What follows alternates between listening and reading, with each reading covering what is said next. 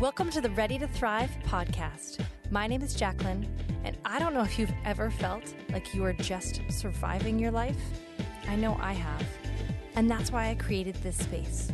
I want to help you move from surviving to thriving.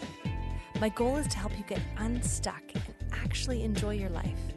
Each week, I'll be sharing practical tips and always point you to Jesus. So, what are you waiting for? Let's get ready to thrive. Hello, and welcome to Ready to Thrive. Guys, this conversation with Rachel Cruz is so good.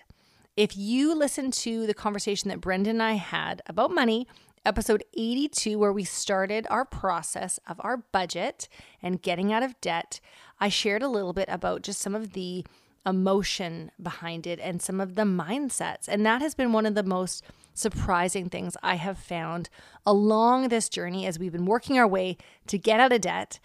And we have an update next week. So, next week's episode, Brendan and I will be sharing about our process of actually getting out of debt and some of the things that we have done. We've used our budget tracker, and I will link to our free budget tracker in the show notes. You can grab that. People have been using that just to have a simple tool to be able to put their numbers and actually turn and face their numbers to see where they really are. But so much of it as well is mindset and the why and the emotion behind really like how why are we spending money in the first place? How are we getting ourselves in this place? And so i'm excited to share this conversation with you with rachel cruz. Um, she is dave ramsey's daughter. And if you don't know dave ramsey you need to look up both of them um, they offer such great advice for how to get out of debt and stay out of debt and really begin to change your money mindsets to begin to build wealth. And Rachel and I talk about all this in the episode. So I, I trust it's going to help you move one step closer to thriving. Hello, and welcome to Ready to Thrive. I'm excited to be sitting here with the one and only Rachel Cruz. Now, you may know her as author, speaker, podcast host, money expert, wife, and mother to three, Dave Ramsey's daughter. But I am most excited to talk to Rachel about her reels. Now, her reel game is strong. If you are on Instagram, actually, let's just say this if you're not on Instagram, get on Instagram just to go watch Rachel's reels because, man, they have been giving me life. Um, I think if all else fails in whatever else she's pursuing, she's just going to take up a career in reels. So, um, love watching Rachel's reels. That could be a show in itself. Um, but I want to talk about her her latest book, which is Know Yourself, Know Your Money, Discover Why You Handle Money the Way You Do, and What to Do About It. Basically, this is like a personality test for money. So, loved learning about Rachel and all that she has to say about money. Rachel, welcome to the show. Thank you. Ah, I love the introduction. Thanks for adding the reels in. You know, it's it's like become my side hobby. I think they're so I think they're so funny. Not mine necessarily, but I just think reels in general are so funny. And I was like, okay, if I'm laughing at this with totally. random people that I don't know, maybe someone will appreciate the love if I do some. So I'm so thankful it. you like them. Yeah. Well, I I actually remixed one of your reels a while back. You did one on COVID, the CDC, at the time when I had COVID and I was in bed and I was like, this is true. I like everything they're saying. I cannot get a test. I cannot confirm. And I was in bed and I was like, this is perfect. So I love that. Um, just to give a quick snapshot of um, our money story, and you can hear more. My husband and I share in episode 82, we talked about our beginning our of our budget and our journey. And so if you want to deep deeper dive into kind of our own money story, because everybody has their own money story, um, you can head back to episode 82. But just to keep, get Rachel up to speed, 2016, we were sitting in, uh, my husband works for Young Life, um, a Young Life conference, and this guy got up to speak, and my husband dragged me along, and I was like, I do not want to learn about money. How boring is that? So, is this guy right here, Rachel's daddy, Ramsey, he gave us the book at this conference, and we tucked it away in our shelf for four years. Um, and finally, in 2020, dusted it off. My husband started reading it. And as soon as he started reading it, I was like, we're in trouble. Okay. and he asked me to read it next. And we talked about this in our um, episode 82, where we just kind of felt like it was a God nudge, where he was saying, like, you're okay here, but you're not thriving. Like this podcast is ready to thrive. What is it going to look like to thrive in your life and in finances? And so, fast forward, October 2020 was when we started our budget. Hilarious to me, truly hilarious that I would talk to anybody about money because for the first 14 years of our marriage, I avoided every money conversation like the plague. And my husband was like, Is now a good time? Are you getting your period? Would you like a glass of wine? Like all of the things to get me to talk about money. And now I love talking mm. about it. And we just got to, to, start on step three. And so we are oh, so excited because we're out of debt. we are going to talk about it in next week's podcast episode. And I want to talk about how we paid off, we started off with 78,000 in our line of credit. And we're going to talk about all the little bits and pieces of how we kind of got there, um, got to where we are now. But it's so funny because we are we are sticking to our budget really more than ever because our next goal is to get our three to six month savings plan in place. So, life changing to say the least. Uh, but I want to hear from you and a little bit about this book. And the first thing I want to talk to you about is um, like I said, everyone has a money story. So, can you unpack what you have discovered along the way about kind of the home life and how people have been brought up, kind of the classroom that where they began to learn about money? Yes. Well, number one, congratulations. That's absolutely, absolutely incredible.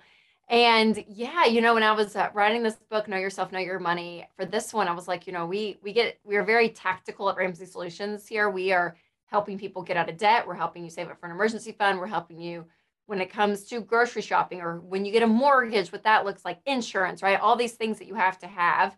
Um, but we know that a big part of money, though, is the behavior side. So we always say personal finance is 80% behavior, it's only 20% head knowledge. So actually doing the things that we talk about is where you see progress. And so I thought, okay, if that behavior change is so big, I kind of want to dig into why is our behavior the way it is around money? And uh, as I was kind of getting into this, I was like, this is just fascinating. You know, I love personality tests in general. I love the Enneagram. I love DISC. I love Myers Briggs. I love all these ways that kind of just show you how you are nature versus nurture and all of it. And so as I started really peeling back the layers, I saw, wow, there's a lot that goes into why you handle money the way you do. And that one of those foundational points is how you grew up. And so you can point back to your childhood home that really is your classroom, right? You learn everything in your household growing up. And some things you you take with you into adulthood there's some things you probably wish you could unlearn because you're like nope yeah. i want to do that differently uh, and so all of that is just a big classroom where you're learning all these lessons and the same is true with money and so i also found that in a household you either are on the spectrum of um, the emotional toll that money brings in a household so it's either kind of calm or it's anxious uh, there's a scale there. There's even a scale when it comes to when you talk about money verbally, right? Was it closed? Was it a conversation that never happened around your household growing up? Or was it open? And so as I was kind of figuring this out, I was like, oh, this kind of creates like this quadrant. I was like, oh, God, you gave me a graph. Thank you so much. This helps it. And so these four money classrooms kind of came out of that quadrant of realizing, okay, how money was communicated verbally and emotionally was really important on really how you see money depending on which money classroom you grew up in. Super cool. I also love, and the reason I say this book is like a personality test for money, just like the Enneagram and all of those Myers Briggs, all those other things, they kind of give us these aha moments for who we are, but they are not um, giving us permission to stay stuck there. They're kind of saying, like, hey, this is kind of why you might be the way you are, what your tendency is. So now you can actually have the tools to say, I can move forward. And so I think one of the biggest things for us with money is like, regardless of how we were brought up, right? Regardless of, we could all unpack. I have, um, you know, part of my money story is my parents losing their house in a foreclosure mm. and having cars repossessed and other things and and a lot of it, was unfortunate circumstances. Um, and so for me i've just felt like there's no blame there. They were as a parent myself i'm like just doing the best that they could which is all that we're trying to do and not you know screw up our kids along the way and all of those things. Um, but being able to recognize okay this is some of this environment the way that i grew up is shaping my avoidance of this conversation because that feels safer. And I think for a lot of people, they are avoiding the conversation. So you're unpacking um, how you grew up and then being able to help people step forward. Um, I'm curious to know, like, you have shared a little bit with these personality tests, Enneagram, and even like birth order and different stuff did you have find have any interesting finds as to why people spend money even based on some of those things? Like like i was thinking about my oldest sibling seems to be a little bit more like money tight and i was like i wonder if that's a birth order thing. Any did you have any aha moments in your research? Yeah you know what's interesting is that there were so many factors that played in to people's tendencies around money. And what's fascinating is if you talk to your siblings and you grew up in the same home but the way they experience even the same event is so different based on their natural personality and how God has wired them. And so that's what's fascinating as you start to kind of unpeel the layers. So I have, I did find um, a pretty significant correlation that it was kind of this black and white of depending on what household you grew up in. Um, we'll just say, for an example, an anxious household, which would be in my quadrant, if you will, uh, one that money was stressful, but it was also a closed communication. And so there was kind of that that anxiety, that low level anxiety that you knew something was off. So I either found that people continued to stay in that or they would leap to the complete opposite quadrant and they said, no, I'm going to have all communication open because I didn't like how I grew up in that way. Um, you know, so they almost did the exact opposite. So I thought that was really fascinating as I was talking to people. They either really just mirrored exactly what their parents did because it's all they really knew, or they flung to the complete opposite end of the spectrum. So I found that, um, you know, not necessarily birth order. I think Enneagram is fascinating. You could probably pinpoint naturally how certain Enneagram numbers tend to be with money on a stereotypical level. But all of it, you know, kind of plays this, it's a one piece of the puzzle, if you will. And so uh, the tendencies is one that I love too, because I, I write down, you know, about um, eight different money tendencies. And like you said, it's not permission to stay in an unhealthy part of your tendency. It really is to kind of move to this balance. So, like one of the tendencies is spender versus saver. And again, it's okay if your natural bent is to be a spender, but you have to know I have to kind of move to that that saver end of the spectrum because I want to have money and retire one day, right? I have to save. And for a saver, it's the same thing. If you go on the extreme side of a saver, you end up being this hoarder and control freak and you actually end up not enjoying life and at times end up not being generous because you're holding your money so tightly. So so again it's kind of finding that balance of all of these spectrums to be healthy when you're viewing money but your personality is going to lean one way or the other and that's okay. I want to celebrate that because that's how god created you. But like you said it's not it's not permission to continue to make the same mistake over and over with money. Well i love um, diving into kind of our money story because I think if you've never thought about it, you can immediately be like, I don't have any problems with money. Like this is, you know, again the story we're telling ourselves. But even I would say within the church, depending on how you grew up, there was also a money story being preached from the front. And I think uh, because my husband's in full time ministry and I started being a teacher, like we were both like, we don't care about money. Like that was our money story. Was um, I mean, all of his um, salary is we it's fundraise and we went also went for years without really getting paid. So again all of these little um, layers but i think i really grew up as well or in early adulthood having the idea of like it's more it's more humble to have no money. It's better to have so that view actually kept us stuck for a long mm, time interesting yeah because there was no reason to build wealth to get on top of our money. So it was almost like the best thing for us to do was just to get by.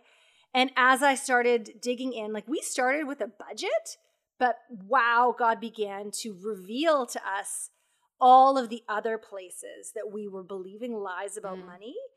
And now I'm in this place where I'm like, okay, we are going after building wealth because, I mean, and for some personal reasons, we'd love to get into a different house and other things like that. But also, ministries need money. There are like money does good in the world. And so, really, that's lit a fire to mm. say, okay, I was over here, I think, believing a lie.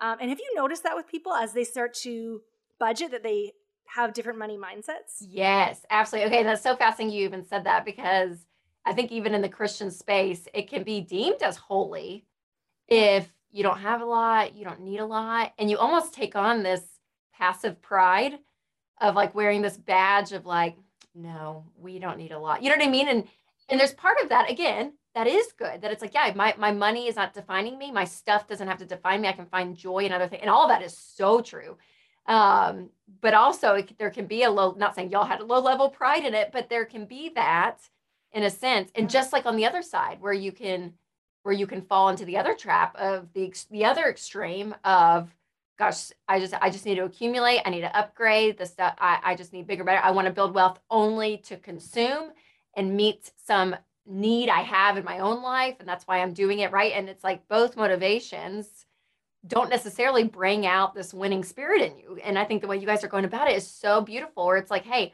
money is a tool. It's a tool to create a life that i love and it's a tool to help people if you have something you love, Young Life is one of those. I, I love that he was on staff. My husband and I met through Young Life. We were both leaders in Whoa. Knoxville through the University of Tennessee. And we were on Young Life uh, committee for years uh, here outside of Nashville. So we love it. And we we give consistently to Young Life still to this day because it's such, I believe in that ministry so much.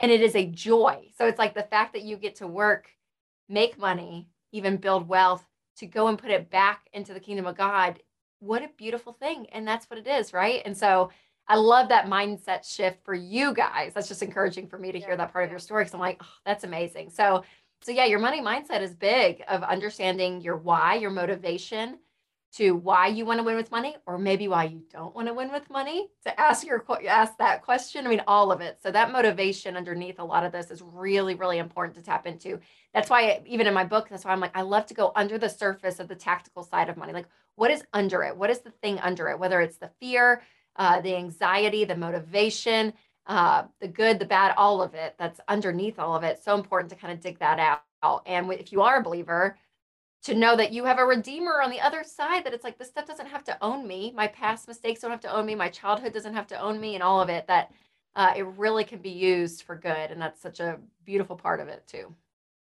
So good. Well i love that you touched on one of my favorite things to talk about um, period but in the show is is really getting to the root of what's going on because i think some of our money beliefs some of our spending habits when we can identify kind of what is at the root of that, it makes it much easier to um, to begin to move forward. Like you said, eighty percent is emotional, and so if we don't actually kind of identify why am I spending or saving, why am I why am I hoarding? Why do I have this fear? Right? Like I think I also used to just buy so many groceries and store them because I was like I'm, I think it was a fear of not having enough. And at one point, my husband said to me, like I was buying coffee from Costco, but I'd it'd be on sale and I'd buy like six like giant bags. He's like, here's what you need to think about. Like that money, really, we are we're kind of we're spending something and it's we're saving it there instead of using that money to pay off debt. And maybe that's 50 bucks. That doesn't mm-hmm. seem like a lot, but that was again another mindset shift where I had to go, okay, it actually isn't helping my family to be hoarding stuff. And what was the root of it? It was a fear of not right like i think we yes. it's a very legitimate fear based on the what's going on in the world right now 100% what what's been happening over the last two years. So what would you say to people who are feeling like um, they're just feeling afraid mm-hmm. when it comes to money? Do you have any thoughts on that oh yeah. fear's a it's a big um it's a big emotion around money. And and it was big when i launched the book in the middle of a pandemic and now it's almost shifted to when we're recording this now you know things happening overseas with wars to inflation. I mean all of it right? It's just this it's a wild ride that we're in. And so what i have found is when you do take control of your money when you do say, hey, the borrower is slave to the lender, when I can get out of debt and be free from owing anyone anything, when I can store up some cash in the house of the wise, there are stores of choice food and oil. A foolish man devours all he has, wise people save. And you do this biblical way, common sense way of living with money. What ends up happening is that fear does subside because you have a level of control with your money. So so there still can be fear. And i even i even found this for me in the pandemic you know uh, my husband and i we've been doing this for 12 years. So we're on baby step seven you know we're fine. When you look at it, our numbers on paper you would say yes you guys are good. You're solid. You're fine. But i still i had about three or four days in the pandemic where i just had fear override i went to bed scared. I woke up scared. I was like what what if what is happening in our world it was like may of 2020 nothing had changed you know it had gotten worse the stock market was all over the place. I mean, and I thought, what? And it was a check for me, honestly, to say, wow, I didn't realize probably how much value I did put in my money. And I didn't realize it. I've been teaching this stuff for it not to own you. And it kind of did on this emotional level for me. So there was a convicting moment I even had in all of it. So all that to say, the fear can be very real from the numbers standpoint that if you're living paycheck to paycheck, yeah, gas doubling 50, doubling 50%, uh, groceries going up up to 20% like that is real and that is real fear because you're thinking am i able to pay my bills? But there's also a fear that can happen just emotionally of am i going to be okay? Like you said having all these like just bags of coffee right? It's it, you're living in that. So what i what i found is number one fear cannot be your financial driver. You make terrible ter- terrible decisions. Financially i always laugh and say it warren buffett said it but when you're broke or i'm sorry when you're fearful or when you're drunk you make really bad money decisions. So, so the fear cannot be the place of motivation, but what it can do is kind of springboard you into realizing, wow, I may not be as good off financially as I thought I was, or wow, I really, we are really out of control. That if one thing happens, our house of cards is going to go tumbling down. And so, give that, letting that be maybe the starting point, not the driver, because I don't want it to be a motivator, but at least the starting point for a little bit of a wake up call to say, okay, I've got to get my stuff together.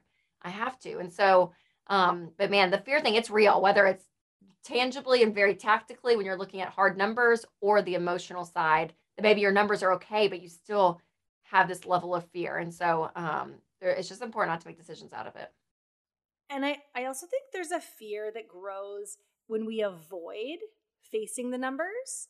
Um, and I know, like, leading up to us starting our budget, we had been doing a, I would say, kind of like this juggling act for a long time because for 10 years, I had had like been pregnant, had a maternity leave, gone back part time. Like my, I was looking at my salary recently, and I I really had no idea what my salary was over the years, and it wildly swung based on how much I was working. Mm-hmm. But our lifestyle didn't change, um, and so also with my husband and his budget every year there'd be a fundraising banquet where there'd be oh here's an influx of money. And so it was like i had actually given him full rein of the finances because i was too stressed about it because of all these yo-yos. And i was like okay here like we're gonna we'll be okay. But i i had this growing sense inside of me that if something happens like we're just we're living too close to mm-hmm. the edge and so it really was that point where it was like, we have to do something different. We have to pay attention to our finances. And we were very, very strict in that for those first few months. We did not eat out a single time. I remember going to a friend's house for dinner. We were hanging out, and she's like, "Ah, I forgot to plan something. I'm just gonna order pizza. And she ordered pizza, and I drove home that night crying because I was like, she gets to order pizza, and I can't. Like, because I was like, her life is so much easier. Yeah. yeah. And so I also want to say to people, like, it's hard mm-hmm. when you are you're making that swing. First of all, it's hard to look at the numbers. Yes. And yes. really say, okay, this is where we're at. It's hard to say we're like we canceled Netflix. We were like we are just doing everything we, we kept Disney Plus, but we're like we're you know we're doing what we can, and then starting to see that snowball and starting to have that happen. And you know even in the last few months, our budget was a little bit looser because we were no longer in kind of that absolutely gazelle intense focus. But that's where we had to start to kind of gain some momentum and gain some speed. So I, I just want to say to people if they're listening and they're feeling like like inflation is going up. That's the real like reality right now. Things are bananas. Um, but your job, your steady job, may, may not have gone up. So you yeah. might be feeling that crunch uh, even more. And so I wanted to say to people um, if you have not turned to face your numbers, if you have not started budgeting, um, now is a great time to kind of dive in. And um, I would also love for you to chat about um, one of the things people can feel so often about money is shame. And that can be a place that keeps us stuck as well. So, what would you say to like the person who's listening who's like, I feel all those things and I feel I feel bad. I feel responsible. I've made some bad decisions or something. Yeah. What would you say um, just about shame and money? Yeah, well, it's it's very real because out of all the roles that we have in life, there's not a number, right? So I can say, man, Winston and I's marriage, we're we're like killing it these days. Like we are so connected, all of this, but there's not a number to that. Or I could say, parenting, it's so hard right now. We're in a hard season. There's not a number for that. But your money, there's a number. And what happens is that our net worth has become our self-worth. And you look at this number and you think that is that is who I am. All the mistakes I've made, all the accomplishments I made, whatever it is, that there is a literal number to our money. And it haunts us. It really does. And so you have to remove yourself from that and to be able to say, you know what? yes, I've made mistakes. And yes, this credit card bill that I've avoided, like you said, I'm actually going to stare it in the face. The student loan that I haven't been paying on because the CARES Act, and now possibly I'm going to have to start. I haven't looked at it. I haven't want to. I, I haven't wanted to think about it, but I am going to choose to face it. All of these things, right? You're going to be pulling all of this out and bringing it into the light. But you have to remember that those past mistakes are not your identity. They're not who you are. Yes, you will have to face them. Absolutely, you will have to. But guess what? That's okay because it's not who you are. You are not the mistake, even though you've made mistakes. And listen, we've all made mistakes. You could, I mean, I could tell you today how many things I've done and that are terrible, right? I'm like, this is our world. This is where we live. But when, if you are a believer and to say, you know what, that is, that's all been redeemed. It's okay. It's not who you are. But again, the, the tough thing with money though is you're having to face those numbers. So remind yourself day in and day out, I don't have to continue down this road and continue to make mistakes. I get to change and wake up every day and make a different decision. You have the power to do that, which is a beautiful thing. But also to know again that your mistakes are not you. It's not you are not the mistake. And and removing that is huge. And that's not that's true not just with money. Like that's true as a mom that when I screw up and I yell at my kid or I do something and I'm like I have to go back and apologize like that is not who I am. Like I know who Rachel Cruz is and that that's not me that mistake. And so you could do that with every area of life. And but again money's a tough one because there's a number that is staring at you in the face. But but facing it again is that first big step. So i love that you touched on that but bringing things into the light is huge. And i do find that usually we've built something up in our head. It's magnified in our head and when you actually look at the numbers it's less scary because you actually are able to say okay now i actually have control actually i know the reality the fog of not knowing makes it scarier than the actual reality. Totally. You can now make a plan. Um, and I love that you kept using the term bring it out into the light because I think you're right. It is every single part of our lives. Um, that so much of my own personal story is just the like things that I was burying deep down inside that I thought I was keeping myself safe and protecting me um, was destroying mm-hmm. me from the inside out. And so the brave place to like, ah, I'm going to turn and face this and bring it to the light, that is where there is freedom. That is where there is healing in all yes. of these places. And bringing and so, other people in, right? So if you are married, you and your spouse doing it together. If you're not, have a friend. And the, the word accountability partner, I kind of cringe at sometimes because I'm like, I feel like it's just thrown around so much. But just the idea of having someone to walk with you, not to shame you, or anything, but to and not to put more on you, but to call out who you are, you know, like to encourage you in it. And when you have someone else that knows you on that level, again, this is any area of life, but even with your money that knows you, there's something about that, like you're saying, it, it to, to in order to heal and to be in the process, have people around you who can support you and love you in it, because that's a huge part of the process as well. Well, I love that you're talking about this, even this idea of accountability and the process. And I would say the number one thing, so my husband's Enneagram one, so that is helpful because he's like, we are we're sticking to this, we're doing it.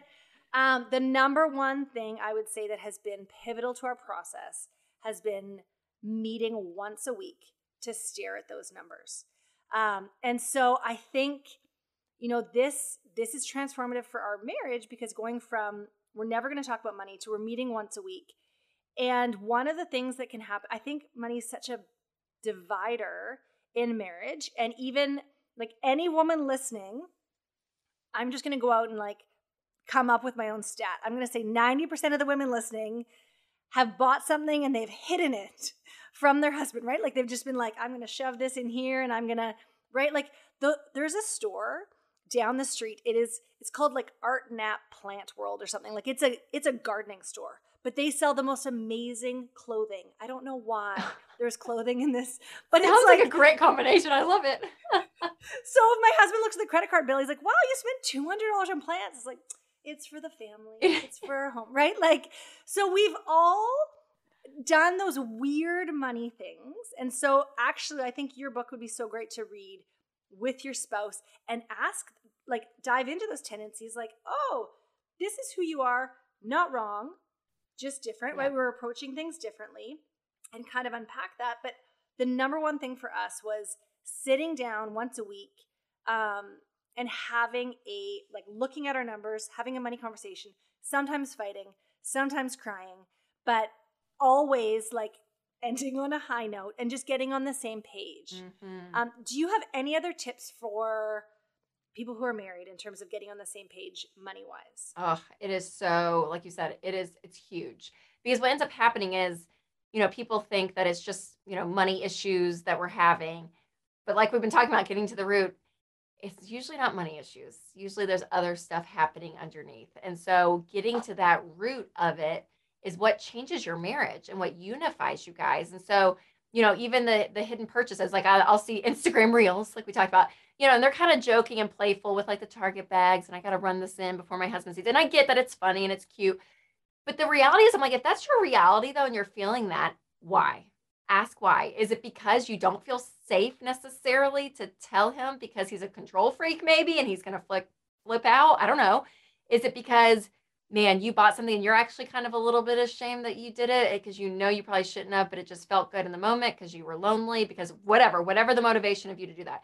Is it because you agreed on a budget with your spouse and you broke it because you want to do that? You know, like I don't know what it is, but figure out the why. Why, why is that? Because when you can be able to face that why and come to your spouse with that, and you guys see that together, talk about it, heal from it, and connect on it that changes the course of your money life. I mean, it really does. And so, what ends up happening is you don't just talk about money, you're talking about life.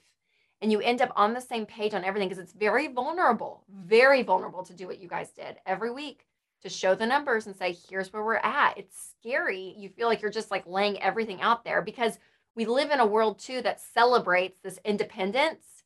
And so there's this wedge within couples that they it's this two different lanes and people celebrate it. Like oh i don't need to depend on a man. I can do it on myself or or no i've worked too hard or i was burned you know in my last marriage and so i don't want to share with money you know which all may be true right? There could be reasons for all these things.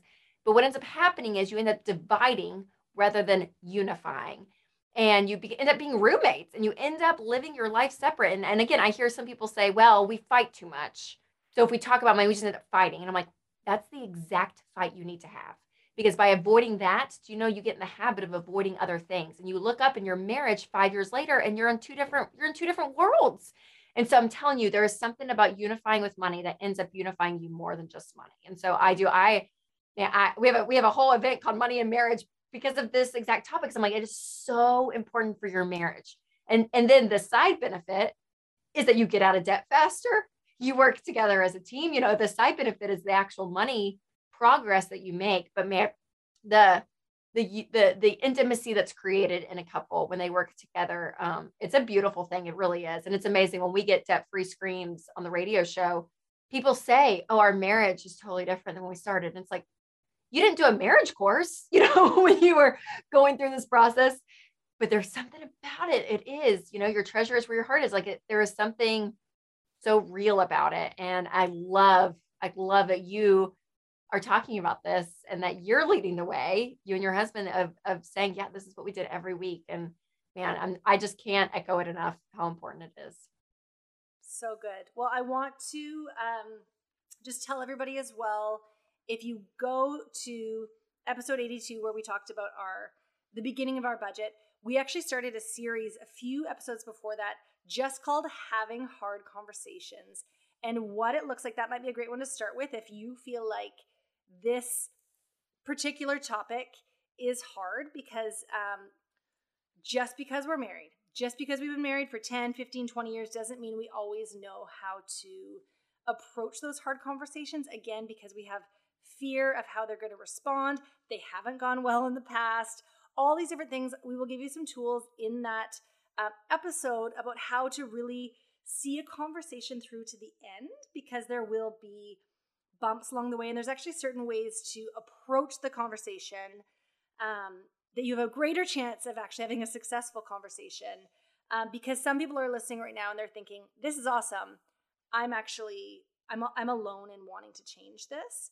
And so um, i just feel for you mm-hmm. and appreciate it. And and even saying to your spouse this is like we got to change this you need to change this that's not always going to work and so you may need a few more tools to kind of come at it you know around the bend um, there are some things my husband, I we the episode that just dropped this past week was on habits.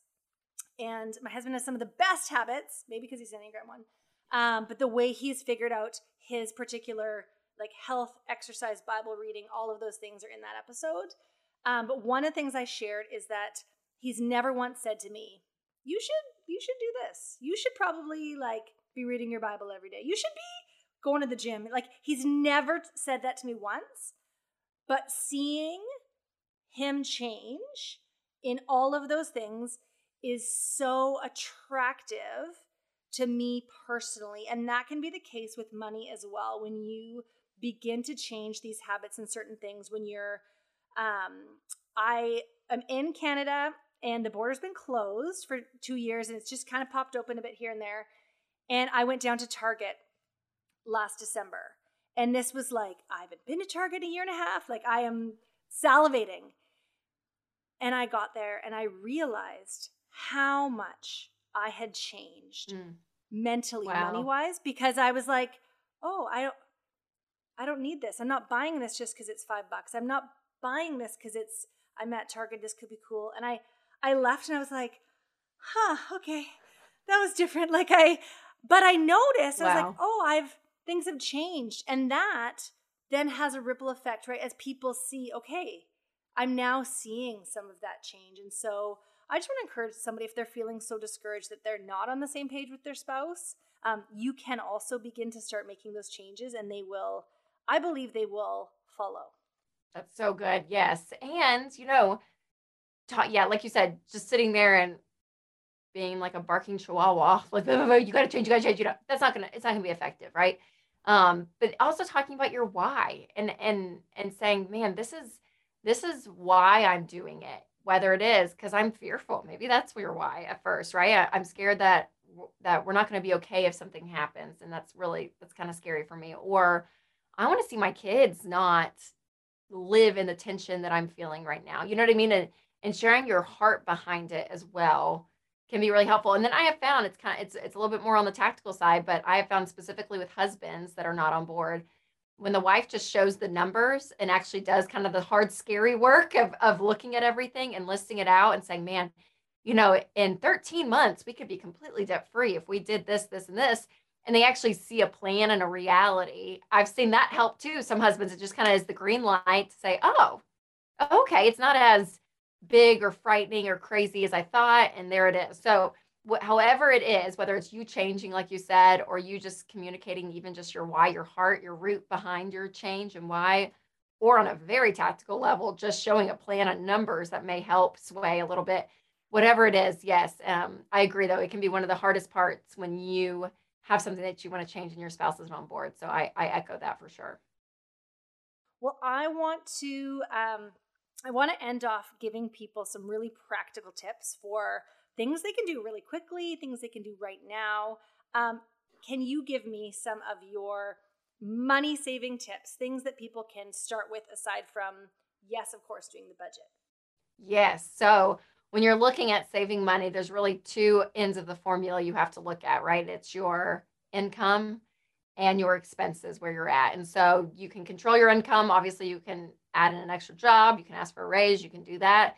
But the expenses side is really the place, the first place I always look to cut and see, okay, what is going on? And after you do the budget, you're able to see, okay, what is it? So, I mean, it's everything like you guys did subscriptions. It's amazing when you can actually, there's an app called Truebill, and you can even go and they will monitor your automatic um, deposit, or I'm sorry, automatic withdrawals to subscriptions. And when you haven't used one and you can set up a time, it'll ding you. And it's amazing how many apps you signed up for or you know streaming services that you may not even be aware of what's going on and where you can say okay where you know let that ding you to say okay we can cut that your grocery shopping. Grocery obviously inflation's been a big thing but man depending on where you shop is big your location of your grocery store and what type of grocery store is massive. Buying um, you know not the brand name but the store brands. I mean little decisions like that it's amazing how quickly those things add up. Some big things you could do to save money. If you are in debt and you don't have an emergency fund pause your retirement. If you have a retirement plan going on pause it until you're out of debt that's going to give you some income back into your paycheck to help you pay off debt. Re-look at all of your insurance. Again this is one of the things we kind of just keep on auto draft and you could, you could go years not re-looking at insurance. So it's amazing to look at your auto your home your life insurance and see if there's any money that can save there. So those are two big things even your taxes looking to see okay am i getting a huge refund every year? And if you are look look at uh, you know talk to your hr department and look to see okay where can i shift my withholdings in my taxes and actually get more money in my paycheck so so there's big things you can do again that kind of seem overwhelming, but you're going to see a big swing, uh, possibly cash wise with that. But then those everyday expenses, just look at where you're shopping. I even unsubscribe to all my emails because I will, if I get in a habit, I'm buying and stuff, you know, I'll refresh my Gmail account and it's like J. Crew and Taylor Loft. You know, I get all these sales and then you're more enticed to be like, okay, I'm going to click to see what's on sale. I'm like, get rid of all of it, get rid of all of it. So anything you can do to remove any type of friction to spending money you don't have to um, really does help. Well, that's so good. I um I spent Black Friday this year um, returning items that I had bought the week and a half before. I returned almost four hundred dollars worth of Christmas presents that I had bought, to be honest, out of fear. Mm. Like I mm. said to my husband, there's these like shortages. We need to have something. And so I was just buying stuff. And then I went through and I was like, this is what we have and what we need. And I just had all the receipts and I went and I did returns. And I was like, this is the most bizarre reverse Black Friday. Um, but sometimes, you know, you were talking about grocery stores. And as a busy mom, it is hard to always hit up like, this is cheapest here, this is cheapest here. And so I was getting into the habit of going to this one store because it was close and convenient and and I was shopping the store recently and I'd, I'd put a few different things in my cart. Every time I grabbed something, I was like, okay, that's a, that's a few dollars more. And then at some point I thought, I can't do this. And mm. I went through the store and I was like, putting everything back. Wow. Got in my car. I drove 20 minutes to the other store. And I wouldn't recommend this as like a normal practice, but it was very humbling to say like I I can't do this. Like this this was more convenient and sometimes the fact is we have to make the convenient sure sure right? Absolutely. we're not going to be maniacs but but there i just realized i was like i can't actually be going to that store anymore. I need to plan a little bit better. Mm. um one of the other things you i heard you say and again this is just a quick like mindset shift and then we're going to kind of wrap it up. Um, you said that in something called comparison spending, you said, if no one sees this purchase, do I still want it? And I was like, that is an awesome filter. If we're going to have certain filters when it comes to our spending, um, that was a great one. Do you have, can you unpack that? Or do you have any other filters when it comes to spending? What you would kind of give people? Oh, I'm an Enneagram three, so that's my filter. it's it's for the other people because I did realize. I mean, I, I I caught myself, and it was actually during the pandemic when that hit me. I was rewriting some of the book, and I added that uh, toward the end because it hit me. Where I realized, gosh, we're talking a lot because I was diving into why do I spend the way I spend, and for me, I love spending. I'm more of a spender than a saver, so it's bo- I'm bored or I just kind of need a little bit of an excitement, something new, even if it's a $15 pair of earrings off Amazon, I'm going to just do, you know, I can get into that habit. And I had to check myself and be like, okay, why? And then I realized, Rachel, how, what amount of purchases would you not buy if nobody could see it?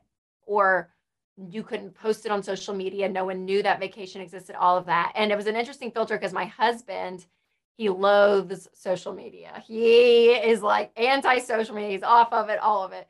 So we've made a deal early in marriage that I would not post him or even the kids. The kids rarely I will, but I, it will it will not my accounts will not be our family 100% because he just wasn't comfortable with it and I agreed. I was like I, that's fine. Um and because of that, even the pictures I take of my kids now, I know are not for other people because I'm not going to be posting them. They really are for me. And it just changes your mindset. So I took almost that approach to my spending where I was like, okay, what if nobody could see this in person?